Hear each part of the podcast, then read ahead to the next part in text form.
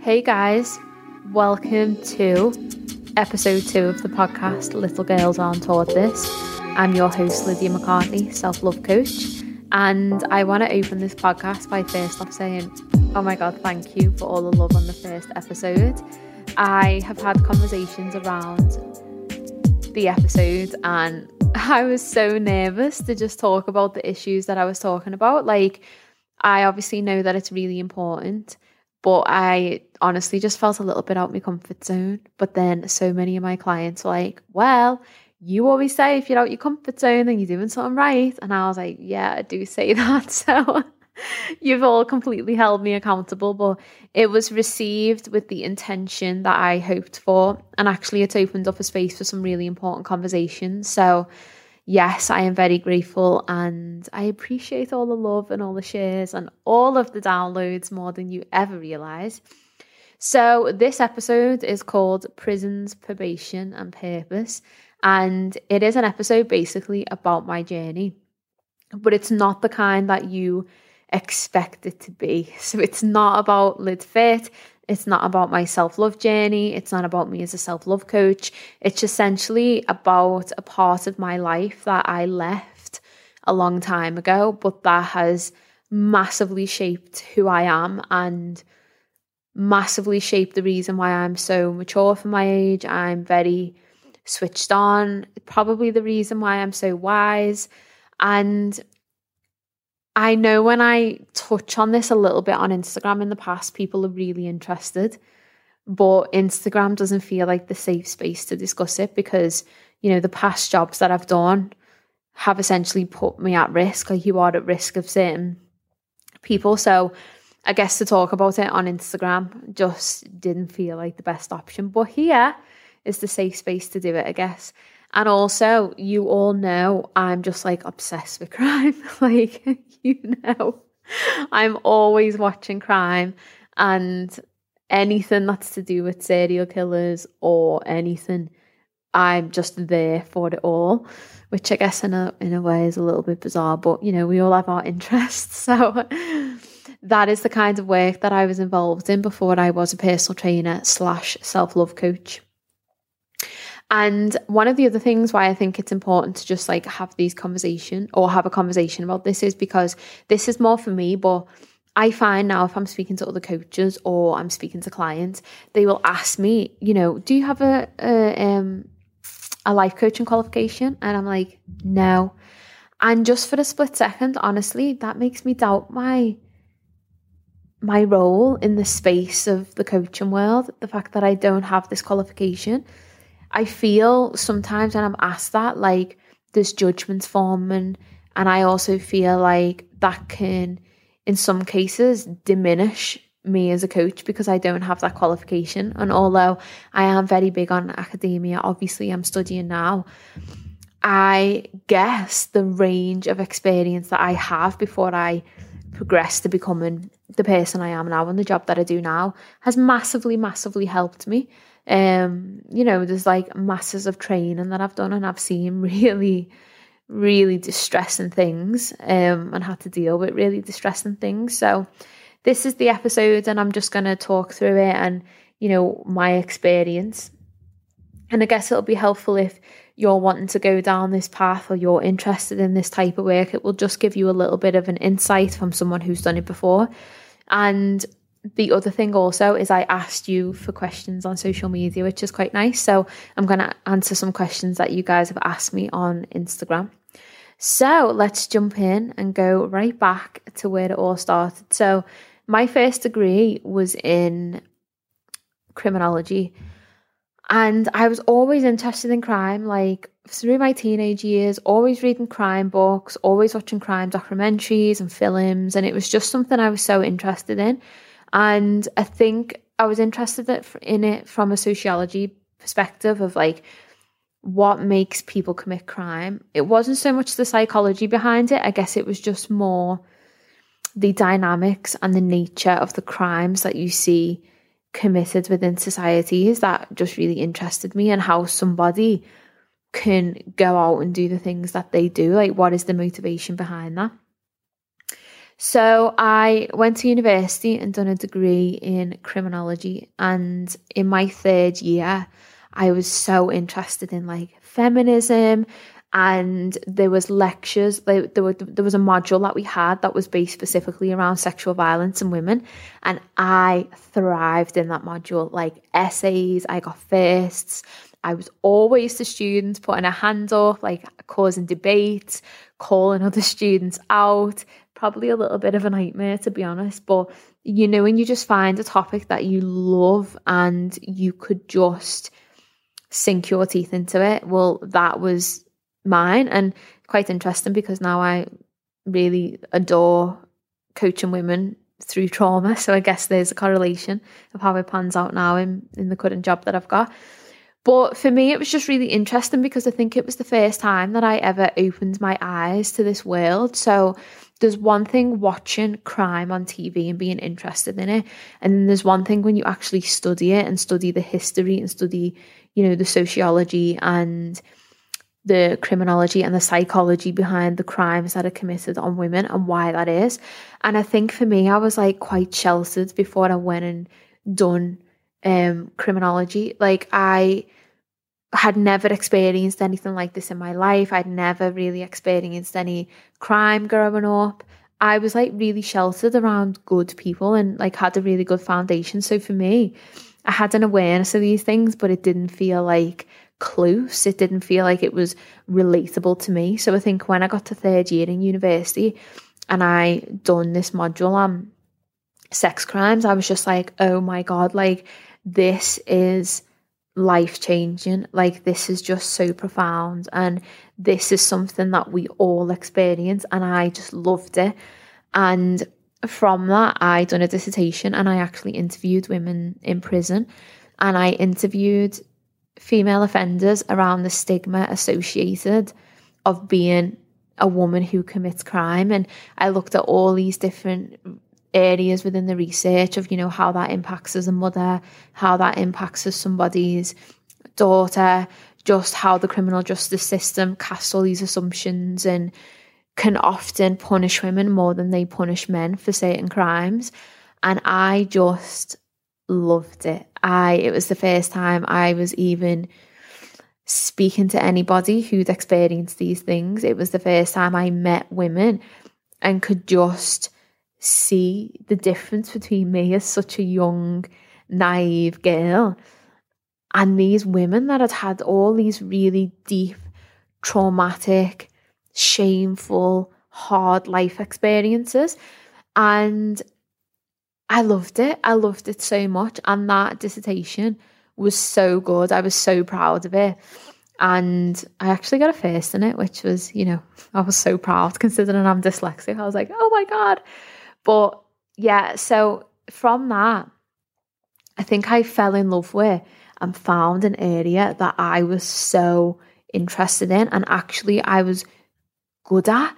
Like I was good at interviewing these women and getting their perspective and I was so interested in listening and learning and seeing the bigger picture and I think studying feminism again changed everything for me because I'd never been taught about feminism. I'd never ever had anybody sit down with me and say, You do know that years ago and not that long ago, like women weren't allowed to vote and just actually spoke to me about all of these issues that are there in history about being a woman. So I think once I discovered that, I was like, whoa, this is like loaded and this is just amazing. Like I just fell in love with it. So I done my degree and graduated and then out of that I got my first job and it was working in a women's charity and it was working with female offenders in custody and in the community. And essentially, what would happen is they would be sentenced by the probation or by the court, be put on probation, and then the probation officer would refer them, or the court would refer them to our um, charity and our service. And I felt like a fish in a massive pond, and I felt totally out of my depth in that job. Like at first, because, like I've just said, I was so sheltered. I was so naive. I didn't have a clue about any of these adverse life experiences. And I think I went into it quite well, I guess that naivety come through, to be honest. And the thing that I struggled with the most was the women were so standoffish at first. The women who I worked with were quite standoffish, like going into an office environment, you know, fresh out of university, naive, young, full of life, and you walk into this office environment full of older women who've been doing this job for years and don't particularly enjoy it. I found that so difficult because I always felt like I had to prove myself. And then also the the women who I worked with, the service users, I found it really difficult to connect with them at first.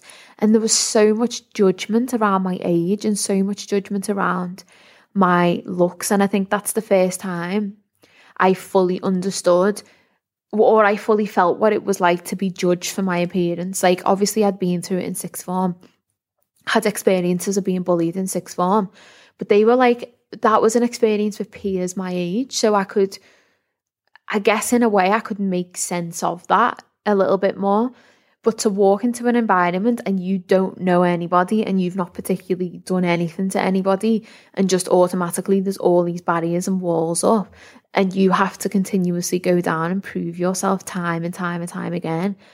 It was difficult. It was really difficult to walk into sessions where 10 women who've just got out of prison and they're all older than you and you're 21 and they just put walls up and they don't want to know. And they make comments about your age and they make comments about your appearance. And they say things like, What the fuck do you know? How can you even help me? And it put it put me on the spot. I was like, I can see why you don't think I'll be able to help you. I totally get it. Like I understand where you're coming from and I understand why you've got these barriers up because if trust has been broken so many times and these women have had so many hard hardships in their li- lives. And they've just come out of prison and you know they have a lot going on if they have any children. And then i walk in 21 hair extensions young face full of makeup. And i'm like yeah like let's be enthusiastic for this program. Of course they're going to shut off of course they're going to put walls up. But i think for me that was a massive learning curve around and people judging you before you have a chance to even get to know them and prove your worth.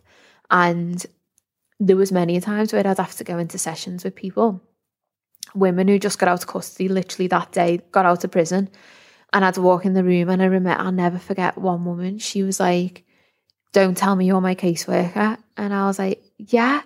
And she was like, How old are you? And I was like, 21. And she was like, what the fuck? And she looked me in the face and she was like, What the fuck are you going to do for me to help me? She was like, You've got no idea what I've been through. And it absolutely floored me. And the thing is, when you're in situations with people who've experienced difficult times and have been in prison and been in, you know, violent relationships and had all this turmoil,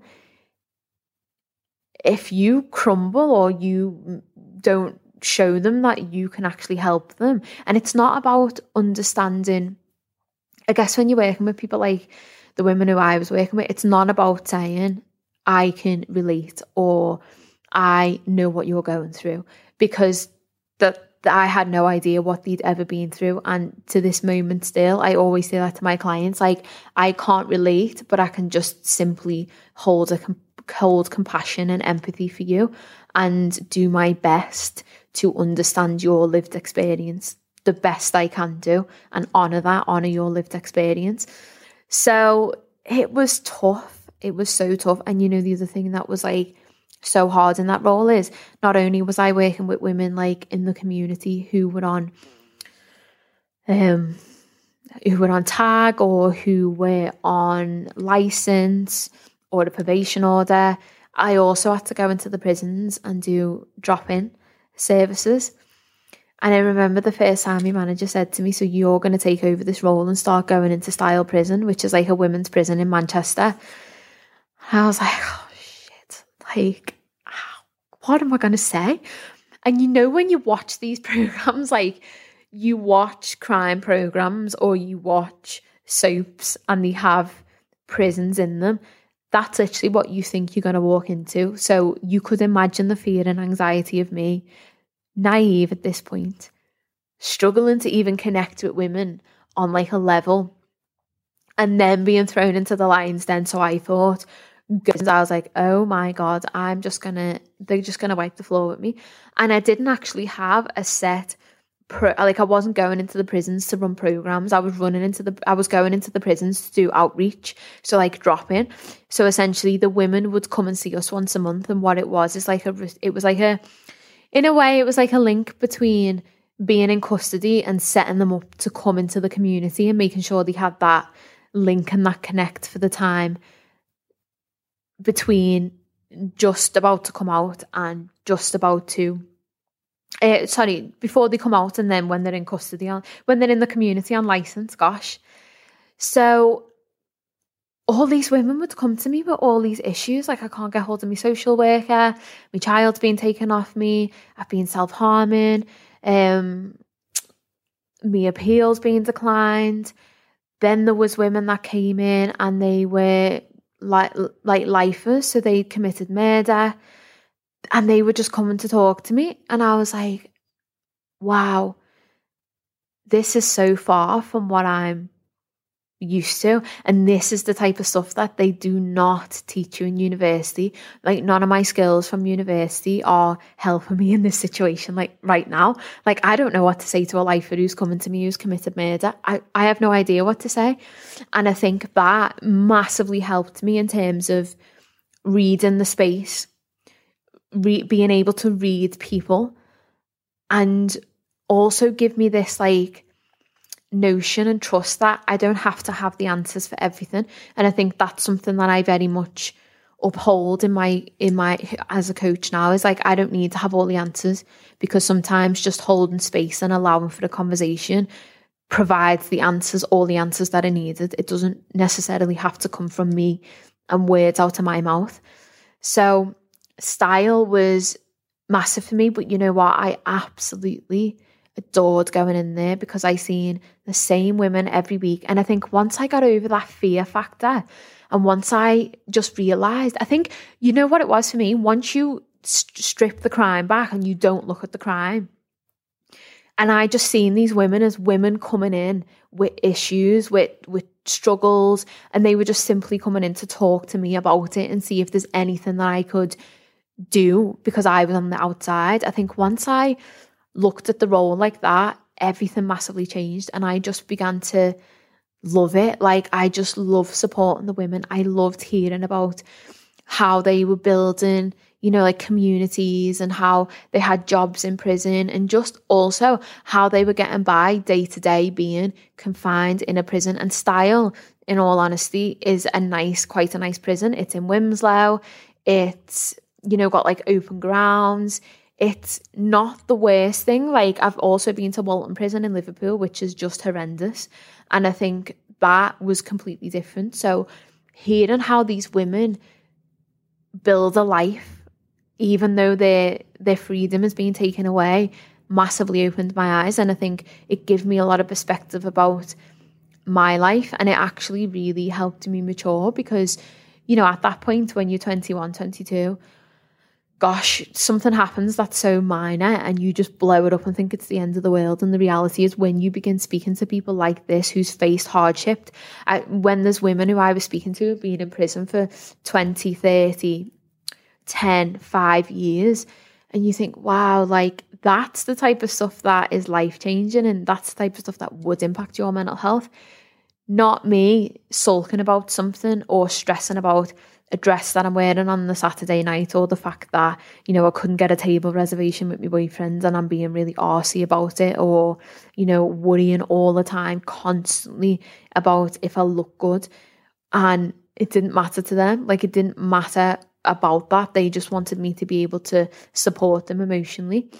So Styal was so good. And I think one of the other big learning lessons from Styal is there was a situation that occurred where there was a lifer that was there was like a whole thing going on in terms of a relationship and it just being violent behind the scenes and no one really knew about it and all of these huge safeguarding concerns. So what ended up happening is that somehow landed on my plate because I was speaking to the woman involved and speaking to other women who were around this relationship at the time and it was just sheer manipulation um very volatile and that was the first time I was ever like forced to be in an uncomfortable situation where I had to stand up and take a, a role and I had to break that confidentiality with people I was speaking to and I had to make decisions based on, you know, my role as a support worker and the safeguarding side of things.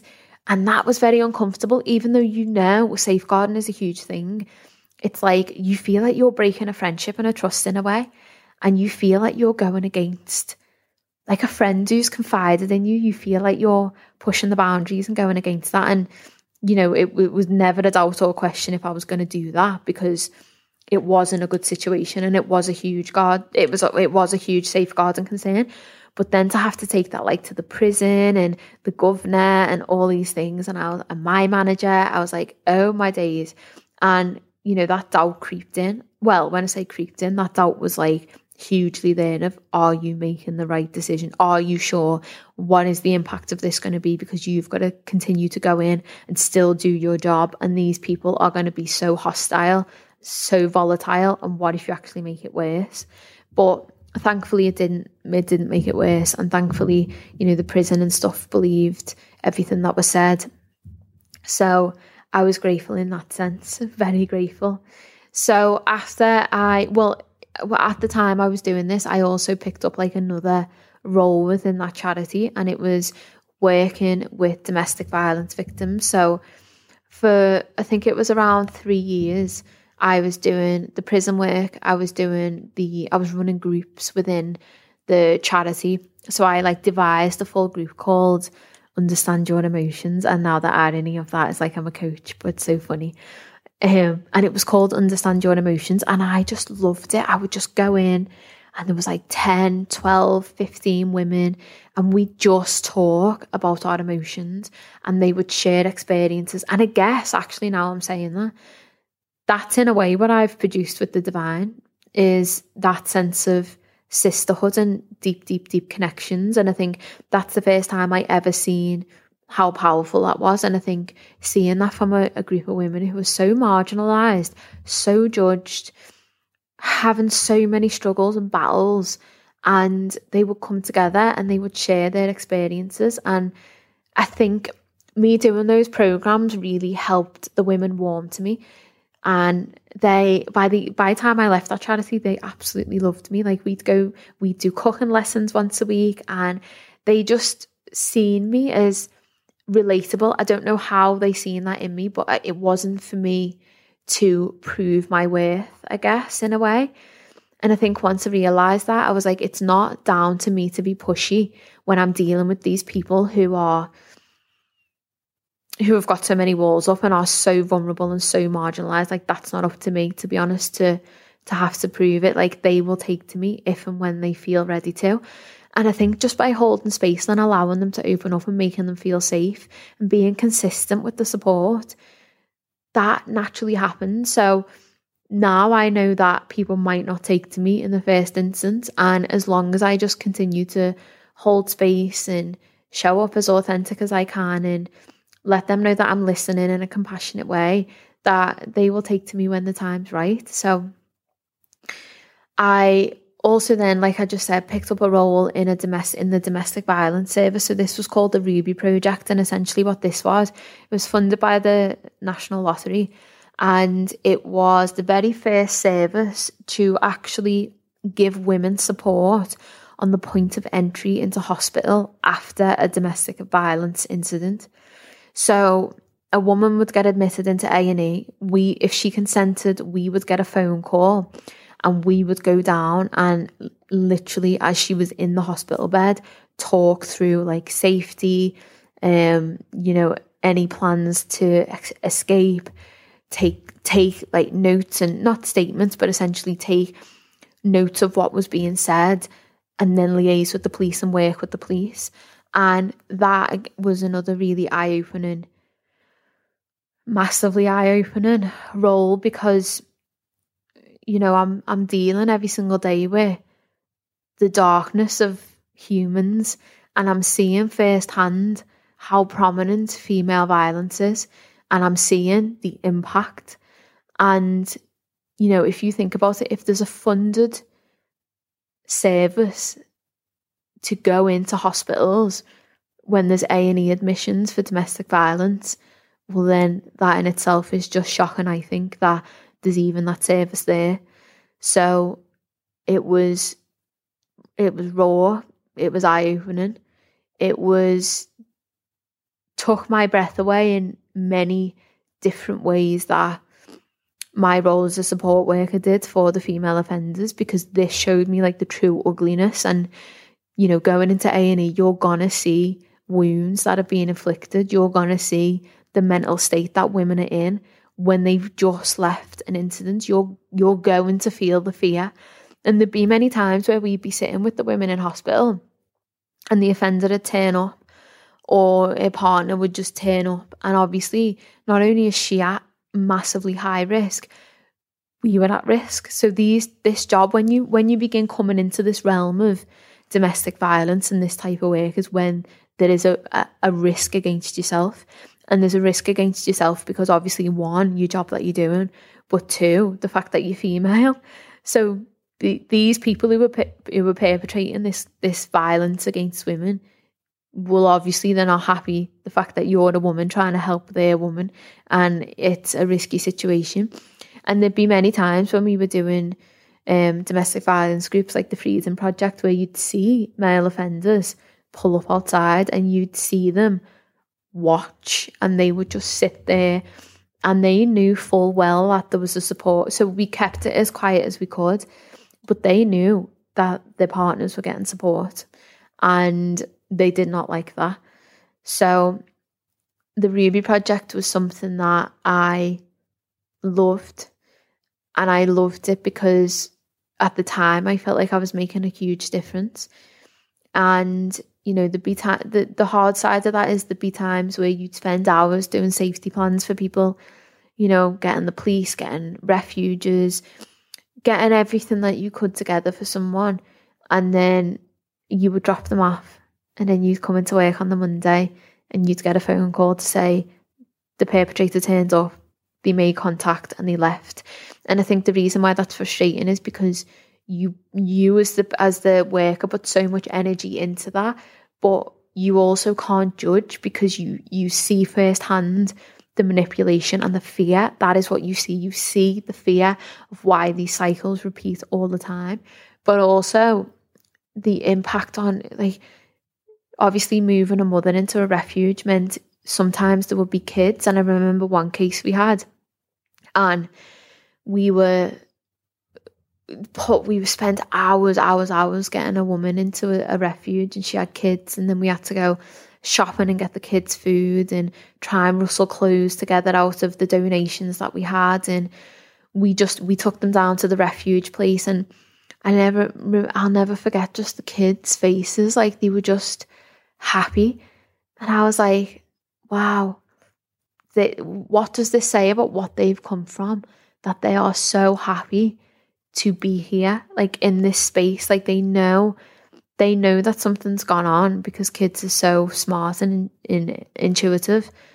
And they can see the physical wounds on their mom. Like their mom had black eyes and a uh, big bruise down the side of her head, and she wasn't in a good way, obviously and it had just happened night before. She thinks she had like bruises around her neck and stuff. So it was a it was a really serious incident, and that's the reason why we had to put so much effort into moving her because the risk was so high. And we done all of this, and then we done that on the Friday, and we didn't finish work till like eight pm.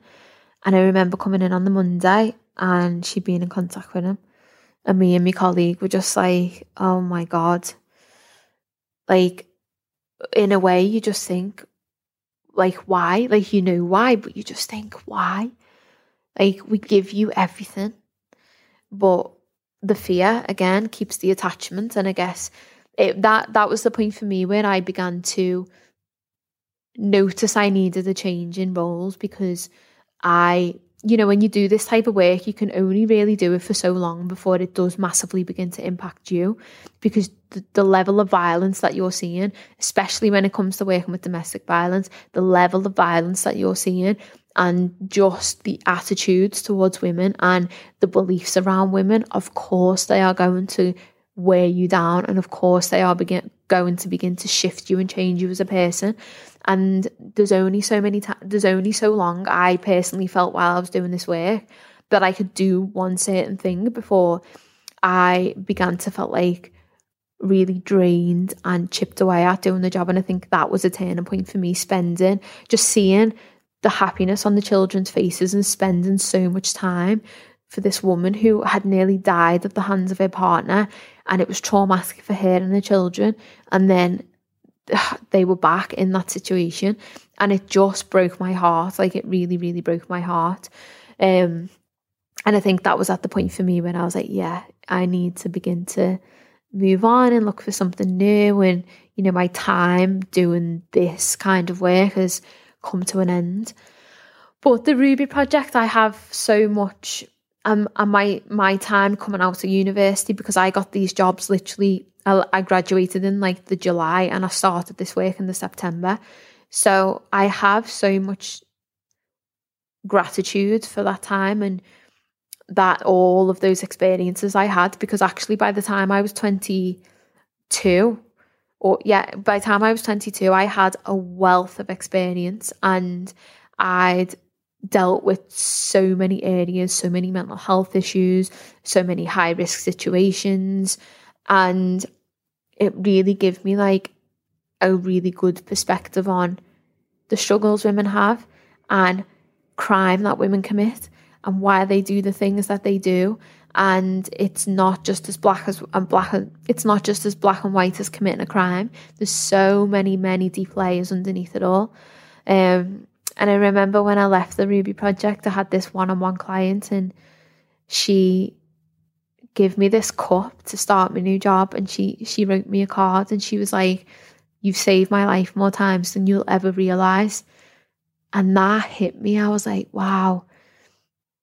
That's the impact. Like that's what you do for people when you work in this field. Like you change their lives, like you save them, you help them, and they they have everything to owe to themselves because they are the strongest people I've ever known.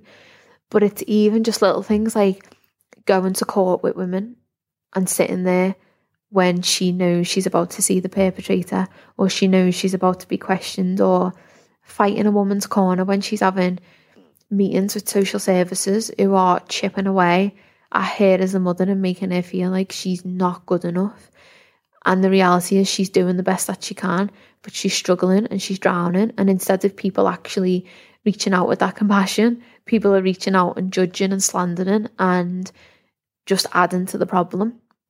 So there were so many, many, many, many benefits of doing that work and it it did massively mature me in so many ways. Hugely, hugely matured me. So after coming out of that work, I went into the probation service. And for me, the probation service was like growing up, I'd always wanted to be a police officer. And I did try so many times to get into the police. And I was always turned down for something. And I didn't quite understand what it was. Like at one point, I was turned down because I wore glasses. And I knew that wasn't the reason why, because there's police officers who wear glasses. And also, I wore contacts at the time. And the reason was like, we couldn't let you into the specials because if you're driving a car and your contact falls out, what are you going to do? And I was like, that's such bullshit. like, no. But I didn't understand the reason why I didn't get it. So I applied for the probation service. And for me, this was like the job. So this was like the job that I wanted to work my way up in. I see myself doing long term I loved the type of stuff that I was going to be doing because I applied for the NPS. So the NPS is the National Probation Service, and that is the part of it that still falls under the government. So your class is a civil servant, and it's working with high risk people. So you don't get any low or really medium. You might get a few, but if they are medium, they're on like the cusp of becoming high risk. So you get pretty much high risk and very high. So I went into it as a PSO, which is the level below a probation officer. And you have to train to be a PO. So I straight away adored it. But I went from working with women to men. And in many ways that's very different because men are not as emotion emotional and not as complex in terms of you know what you will get from them in the sessions but they are very standoffish they are very in my opinion judgmental and they are higher risk because you don't get the emotions in the session so the difference between the role I was doing and the probation role is I was in a way like an enforcer of the license so it was my job to make sure that they adhered to the license in the community. And if they didn't, it would be recalls back to prison, it would be breaches. So the role was very different because when I was working with women, I was like a compassionate support worker. In probation, I was very much like I was compassionate, but the line was so different and the dynamics between the relationships were very different. And if you just imagine for one minute being 23, 24, going into a room with a male offender, high risk, and he is just like, no, like you're a woman, you're young. And in a way, there was many times where that was uh, there was manipulation trying to occur, and there was so much deceit from the people I would be looking after on my caseload and that role really made me ground into the fact that I, knowing fully that you are good at what you do. Like, I had to know that I was good in that situation and I had to get comfortable with the uncomfortable. I had to get uncomfortable calling these men out on their bullshit. I had to get uncomfortable setting boundaries and being like, if you do this, it will result in breach. And that was a job where you are a high risk. Like, you are dealing with serious dangerous people and you are the person that decides if they go back to prison. Well you they're the, the people who decide obviously if they don't adhere to the license but you're the person that has the final say and decides if they go back to custody or they get extended or they can go on holiday. Like it all falls down to you and they don't like that. Like obviously it's a given. If someone commits a crime, they don't like getting caught and they don't like the consequences of getting caught. And it just so happened that I come into the mix at the point where it was it was the the space between prison and freedom.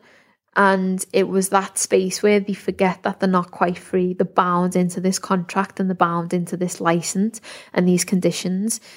And when you begin dealing with the very high risk people you understand that their life just continues often when they come out of prison like not all the time but their life just pretty much continues and at some point, it's going to catch up on them. At some point, you're going to get that phone call off the police officer that tells you your guy just committed an offence. And you're like, oh, amazing.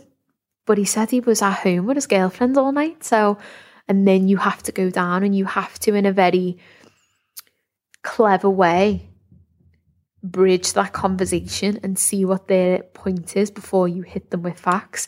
So there's a lot of skills that are required. And I think, you know, I, I made the team were absolutely incredible. I miss working with a team and I miss working with that team so much. But a lot of the probation officers would be like, yeah, you can just come in and see this high risk guy with me and you know, you can do some work with him. So like if there was domestic violence perpetrated, there'd be programs that they would do and my colleagues would be like, I want you to do this. Like, I'm sending you in for a reason to do this. And that sitting face to face with somebody across a desk is intimidating. Like, it's difficult and it's scary. And it's difficult and it's scary because you know at any point they can react with violence because that is what they're so used to. And intimidation is when they're sitting opposite a young woman, it is the most natural thing that they are going to do. And also, you do hear stories about violence against probation officers and um, kickoffs in in the in the offices that you're in. You do hear about all of this and you see all of this for yourself.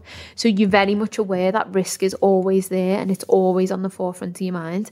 And the thing is you're not overly protected. Like you know i don't even think there was like a panic button in the offices that we used to go into. There was cameras but there wasn't any panic buttons. The only reason you'd know if there was something going on is maybe like uh, there'd be a phone call and then like all the staff would just start running downstairs and they'd all just like run into the rooms.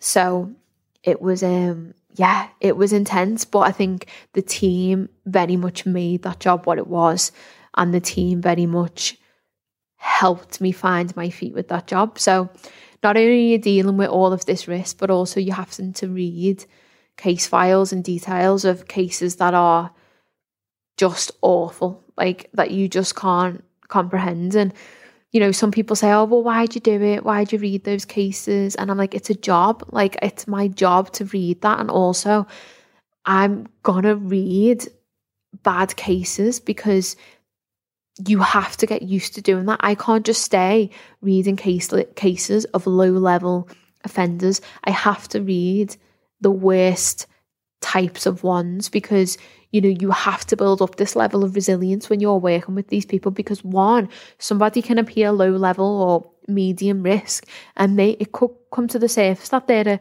sex offender with masses of victims and then it's your case so you have to be prepared for the unknown in that job as well and also, if you're going to, like me, I wanted to stay in that role. If you're going to work your way up, you have to get comfortable, or not comfortable, but you have to get used to processing the details of distress and cases. Because the way I looked at it is if I was, if I was managing a group of offenders that was lowering the risk of there being more victims. So if I was managing one, one sex offender, for example, reading all the details of the case and spending time with that offender, then I could understand him better, which therefore would minimise his risk to the outside world and minimise there ever being another potential victim. So that's the way I always justified it and looked at it.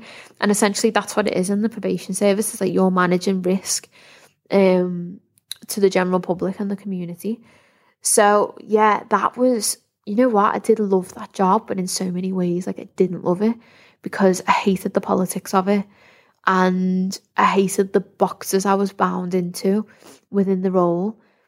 And I hated the, the, that it was reflected back on the officer and not often offender when something happens. So there'd be many times where I I remember I had one case and I seen on Facebook somewhere in Liverpool that he was just firing a gun. Like he was just shooting a gun in the traffic because he was trying to get someone. And I seen somebody put it up on Facebook and I was like, oh my God, wow. And then literally an hour later, I got an email off a police officer and I was like, oh my God, I've just seen that on Facebook. Like that is my offender. What's going on? And automatically it's investigations into what you didn't do as an offend as a officer and you know none of it's broached this way and it's all very much there's unions and it's not said like this by the manager but essentially that's what it is. So then you'd have the mental health decline of the officer you'd have the stress you'd have thinking did i manage everything appropriately? Bearing in mind you're carrying an astronomical caseload of offenders at the same time but you're so stressed and it's like investigations are opened up internally and your work is looked at. And that's one of the things for me that I just did not enjoy about the job at all. Like I didn't enjoy that side of it because I thought I'm not paid enough to to take that stress home and I'm not paid enough to feel like I'm not doing enough in my job and if something god forbid happens and there's a victim and somebody dies and it's a fucking child or a woman I do not want to feel in any way, shape, or form that I was responsible for that. Because the thing is, it's like unless you fail massively as a worker, you are not responsible for that. Like I can't dictate when somebody walks out of the session with me what they get up to. However, it was made to feel like in some way I had control over that. So that was for me where I felt like the the disconnect began to happen. excuse me, between actually going into it and loving it so much and then going into it and thinking, oh, okay, this is, yeah, the reality of it. Um, but within that role, I also got a lot of experience. So I was on a part of a organization that looked at child sex trafficking um, and drug trafficking. So essentially, I was part of a team. So there was police officers, there were social workers, there were school workers, and I was the for the probation service. And we'd get together and we'd discuss high risk children of sex trafficking and um, criminal trafficking exploitation, um, criminal and sexual exploitation, and we'd get together once a week and we'd discuss the cases and you know we put wristbands in place, and I think that was massive because it was something different away from my role, and I loved it. I loved this multi-working environment, and I loved learning about how ch- and it opens your eyes how children are being trafficked in Liverpool under our noses and how big it is. And again, it was just one of those really mo- it was one of those moments that just kind of knocked me off my feet and I was like, "Oh wow, like yeah, that is the reality of it." So all of these things give me so much insight and so much awareness of actually the society that we live in and the things that happen right under under our nose and the the vastness at which that happens. So um there was challenges obviously involved in this role like everything and like I said before it was having to be assertive with men was difficult. Like it was very difficult, and having to be assertive in that role was um was very difficult also. So I think for me, one of the things that led me to leaving the job I was in was I so I'd always done work with sex offenders. You know, I'd met female sex offenders in the in the prisons. I'd worked with female sex offenders, but when it's female sex offenders, it's quite it's di- it's looked at quite different. You know, it's in one way it's much more sinister. Well, it's portrayed as being much more sinister just purely because you don't get as many. The ratios just are nowhere near the same. Um, but I think because I wasn't actually a probation officer in my last in the role before probation, I didn't get the ins and out details. And I think being in probation, my I, my mum had just had my little brother at the time, and he was a few months old, and I noticed that um my attitudes began to change and you know I was very protective of him when we went out which is a given. And if anybody was nice to him like a male automatically that for me would be like a red flag. So this is a part and parcel of doing the job though. It, it is going to change you like i said before and you are going to begin to shift yourself. And i even experience that now as a coach you know. I'm talking to people about trauma and i'm talking to people about really distressing things that happen sexual violence rape all of these things but i'm not discussing as if it's far away. It's actually very close. It's in my space. It's relevant to me because the things that were taught about sexual violence, the reality of them is they are so close to home. Sometimes it takes my breath away how close they are and how naive in some ways we are to that fact. But I guess I just have that opinion because I've worked very closely in these in this world. So the turning point for me leaving was one, I just felt like I couldn't be myself, and two, I applied some I applied like two or three times for a promotion and every time I was turned down and the reasons that I would give I was given you know one time it was because I failed like a maths test and then the other time I went to an interview and she asked me how I would deal with something how I would deal with something that was distressing and I told her an example of it and then that was turned and used against me as you do know you're going to be working with sex offenders so what I began to realize is when you go into the police and when you go into like any of these organizations like probation, they want you to fit as they want you to be a certain type of person so they can mold you into who they want you to be. And I think I've just never been that type of person. I've always been outspoken. I've always pushed the boundaries. I've always just uh, shown my space. Like I've just been here. Like, yes, I'm here. And I'm part of the team.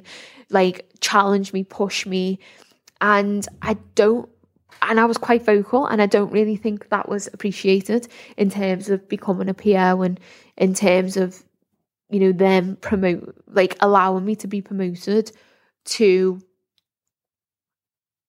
shape me essentially into who they wanted to become. So that was another reason for me why I ended up like I, I fell away from wanting to stay in the probation service. And the biggest overall factor for me is there was a case that I read and it was a sex offender case. And bearing in mind, like I've said, I'd had, you know, I'd done charity work, well, not charity work, but I'd done a pro- project where called Savera, where no, it wasn't called Savera. That's who I'm working with now for placement. It was called Circles UK, and it was about re- rehabilitating sex offenders in the community and giving them like a meeting once a week. So there was like four to five of us, a meeting once a week, and we just helped them integrate back into society. So for me, that was like good experience because before I applied for probation, I didn't have experience of sex offenders. So I just thought if I'm going to progress in this, then this is an area that I need experience in. And then obviously I'd worked three times and stuff, um, being into prisons to meet them and stuff. And I think the turning point for me was I read a case and it absolutely probably traumatized me to be honest because I still feel upset and sad when I think about it now. And you know, this wasn't there was no contact involved. It was just screenshots of this offender. And he was in a group chat and it was the things that he was saying with a whole host of other people. And I, yeah, just read it and it was so graphic and it was so horrendously bad from anything I had ever seen in my life. And it very much was close to home with my little brother. And I went home and I just, I read that case and I just put it down and I went to my manager and I was like, I'm gonna have to go home. Like, I'm highly distressed at what I've just read. And they are quite understanding for things like that. So I went home and all weekend I was just crying. Like I could not get it off my mind. I couldn't look at my little brother because I was just consumed with these images of what I've I'd read. And I it would that was the point for me. I was like, no, no, no, like I'm not paid enough for this. Like this is bullshit. Like I'm not valued enough within this higher service for me to be taking this impact home. Like I am psychologically not in a good place because of that case. And also, you know, the the sentence I received was just diabolical. And I was like, it, that was the turning point for me. I was like, I don't want nothing to do with this anymore. And I think that was probably the January, and I handed me notice in in the February. So it was like all these little things that accumulated is what essentially pulled me away from probation and made me leave. So I never actually planned on fully leaving to become a PT. It just so happened that an opportunity come up like a like a week or two after I'd had that really distressing incident. I was already doing a PT qualification and it just made so much sense for me to take the leap and do the move. So I'm just looking at questions that you guys have asked me, and I think pretty much I've answered them all.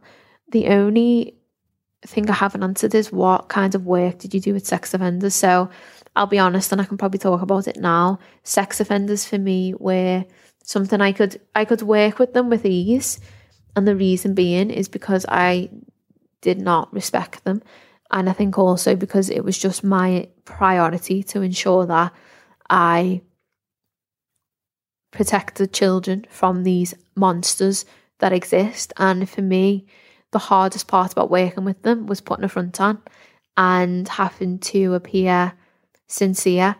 And this is the type of stuff obviously you can never ever talk about when you're doing the job, but was appear appearing sincere because sex offenders are very manipulative sex offenders will minimize they will say things like they will just say details about the crime like really graphic details and they will say it to get that manipulation from you and they will say it for that shock value.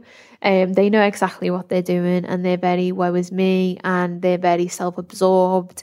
And to sit in a room with someone like that takes a lot. It takes a lot of self control.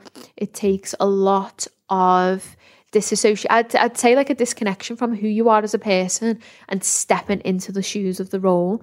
And once you close that door, you think, okay, I'm Lydia, the probation officer. And then once you come out again, you have all of these values and all of these opinions. But part of doing the job is that you have to put them aside because essentially you have to work with these people to minimize their risk. So in, at the end of the day, you are doing good.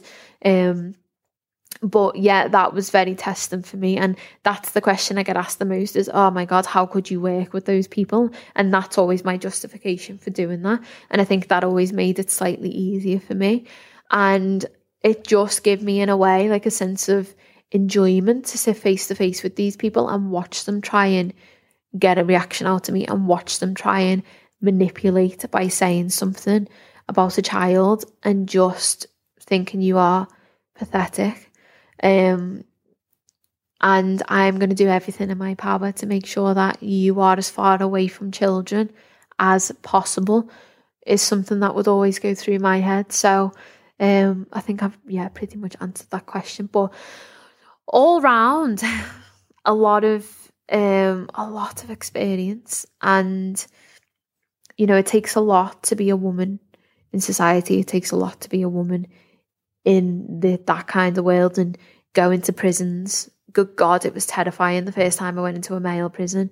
You notice how small you are and you notice how vulnerable you are. And that, to be in that space, is petrifying. To actually feel your vulnerability and feel how small you are is like so overwhelming. And I think that's one of the other things that made me mature really quick is like going into these situations where I was intimidated and I was scared because you are left in rooms, even in prisons, you are left in rooms with these people and you have to do your job.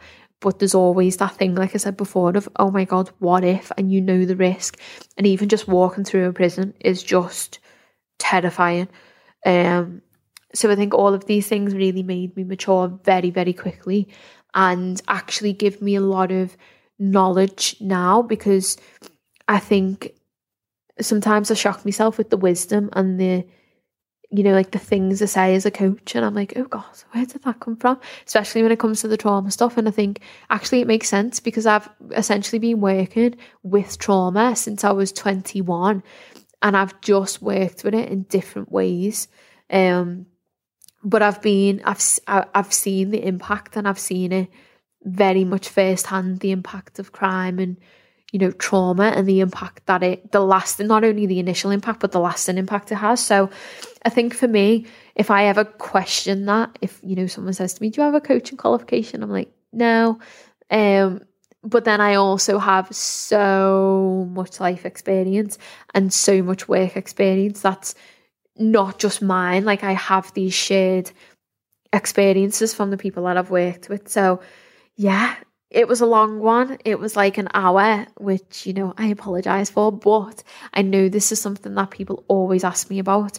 And I know that this is something that is very interesting to talk about. And it is a different side to me. And it's probably a side that not many people, because you probably just don't know me now as the self love coach, but not many people will probably know that that's the the basis that has led to me being a coach. And I think personally, a fucking good coach, I would say so myself, and just a very mature woman with just an awareness of life and how ugly and scary life can be. And that doesn't take away from my enjoyment of life, but I think that just gives me a different perspective and just gives me like a different allows me to hold a different space for myself in society and be very aware of myself, which is always good. So, yeah, thank you for listening. If you made it to the end of the podcast, well done. And I hope you enjoyed it too. If you please subscribe, please leave a comment, please download, you know, and please share if you enjoyed it.